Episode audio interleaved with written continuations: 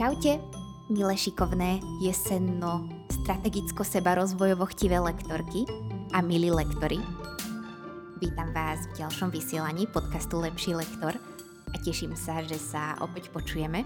Teším sa aj na to, čo nám dnešná epizóda prinesie, pretože sa budeme baviť o škálovaní. Keď som robila nedávno dotazník medzi lektormi a pýtala som sa, že čo cítia, že by im pomohlo posunúť ich podnikanie na vyššiu úroveň, tak sa asi v polovici odpovedí nejakým spôsobom spomínalo slovo škálovanie. A nie čudo, je to také trendy slovo.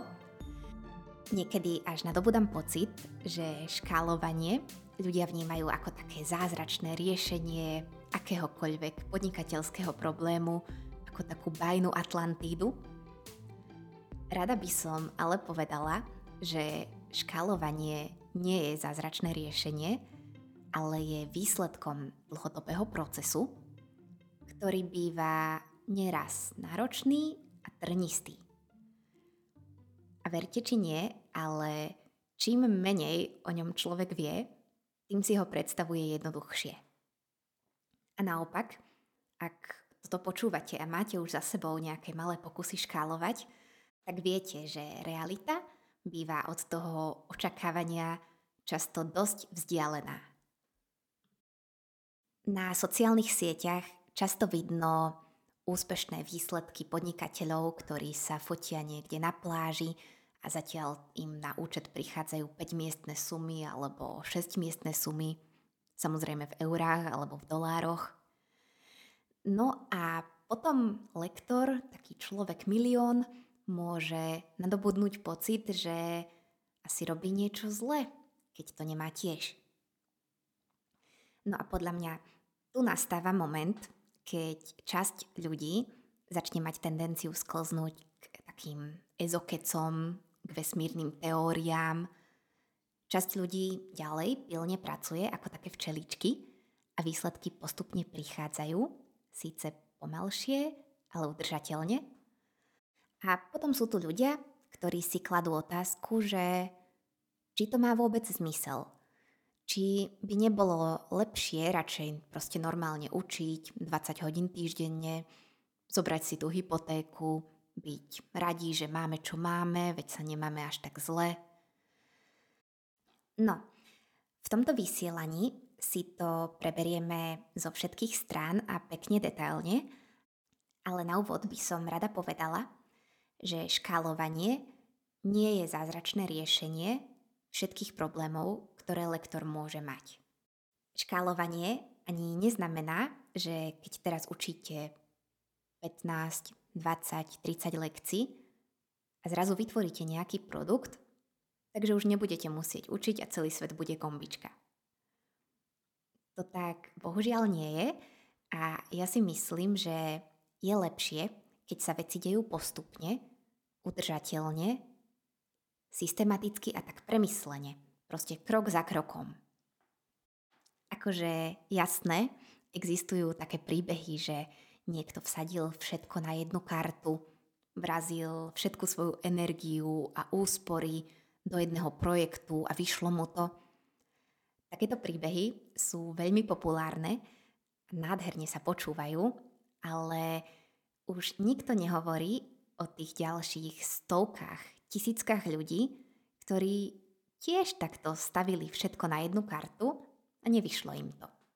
Podľa mňa je toto podobné, ako keď sa niektorí ľudia utešujú tým, že nejaký úspešný človek zarába milióny, robí prácu, ktorú miluje a nedokončil ani strednú školu alebo odišiel z vysokej školy a podobne. Lenže opäť, ani tu sa už nehovorí o tých ľuďoch, ktorí tiež nedokončili strednú školu alebo odišli z vysokej školy alebo na ňu nešli a teraz pracujú v práci, ktorá ich nenaplňa.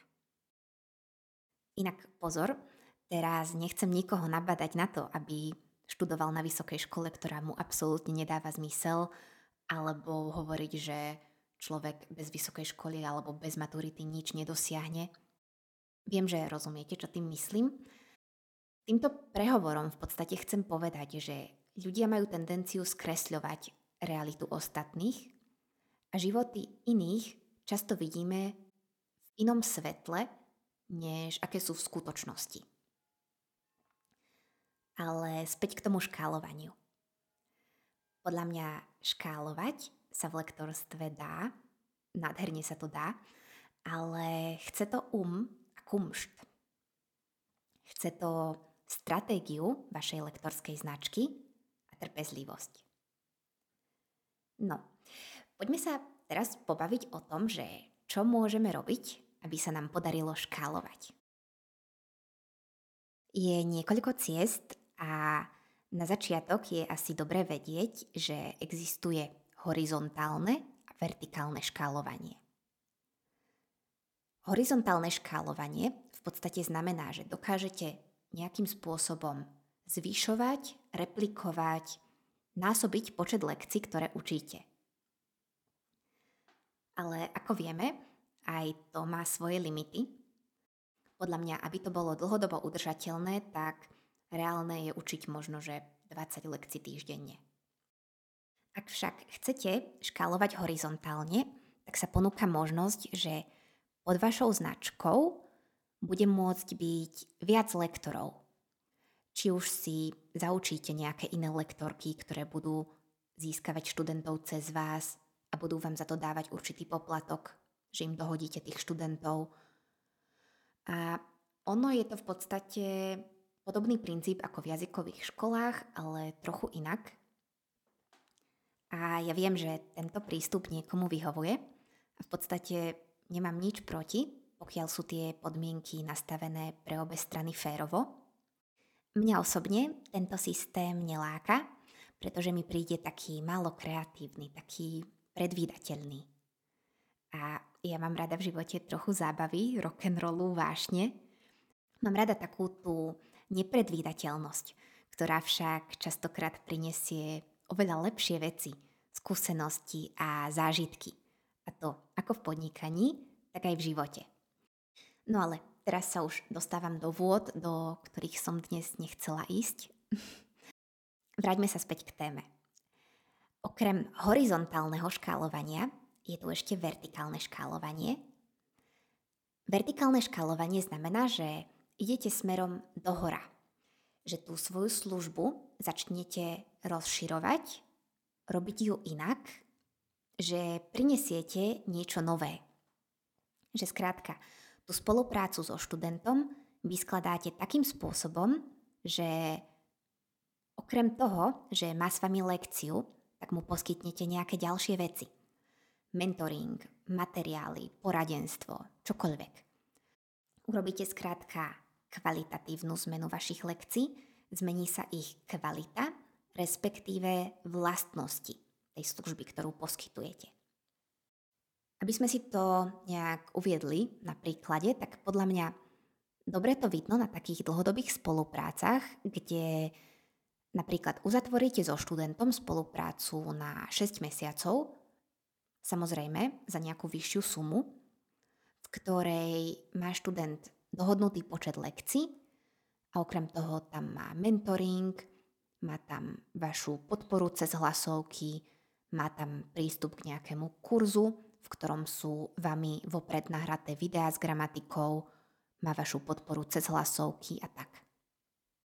Dôležité je, že v takýchto spoluprácach nebýva presne určené, že OK, jedna lekcia stojí toľko to a 5 minút vášho času, počas ktorého mu nahráte milú hlasovku na WhatsApp stojí toľko to a kurz s vopred nahratými videami stojí toľko to. Vy to samozrejme pre svoje účely máte určené, tak aby pre vás spolupráca bola výhodná, ale v kvalitatívnom škálovaní ide práve o to, že vy už svoju prácu nevnímate ako nejaké hodinovky, ale že študent vám zaplatí za celkovú skúsenosť, ktorú s vami má a ktorá mu pomôže posunúť sa vpred. Pokiaľ by ste pracovali takýmto systémom, tak je to vyslovene už VIP služba a tým, že je drahšia v porovnaní iba s predajom balíčka lekcií, tak tu je dôležité zmeniť si mindset a už to nevnímať tak, že idete na veľké množstvo študentov, ale že skôr idete na iný typ študentov. A tým, že je tá služba drahšia, tak vy si viete presne vypočítať, že koľko takýchto študentov by ste chceli prijať napríklad, že na pol roka alebo na rok. Teraz, keď to nahrávam, tak mi napadá ešte kopa príkladov a nápadov, ako by sa v lektorskom podnikaní dalo škálovať, ale podľa mňa je to veľmi individuálne. A ono to musí sedieť s vašou osobnosťou, musí to sedieť s tým štýlom, akým vám vyhovuje pracovať, s tým, kto je vaša cieľovka a tak.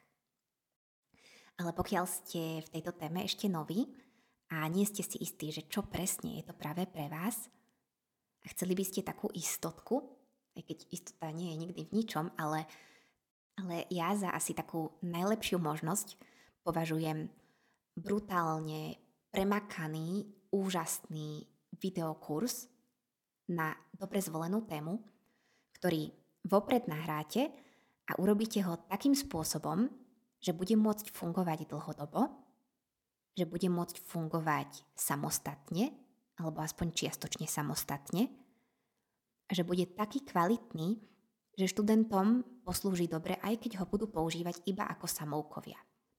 To znamená totálne bez vašej podpory. Že je dobrý samostatne, tak ako je.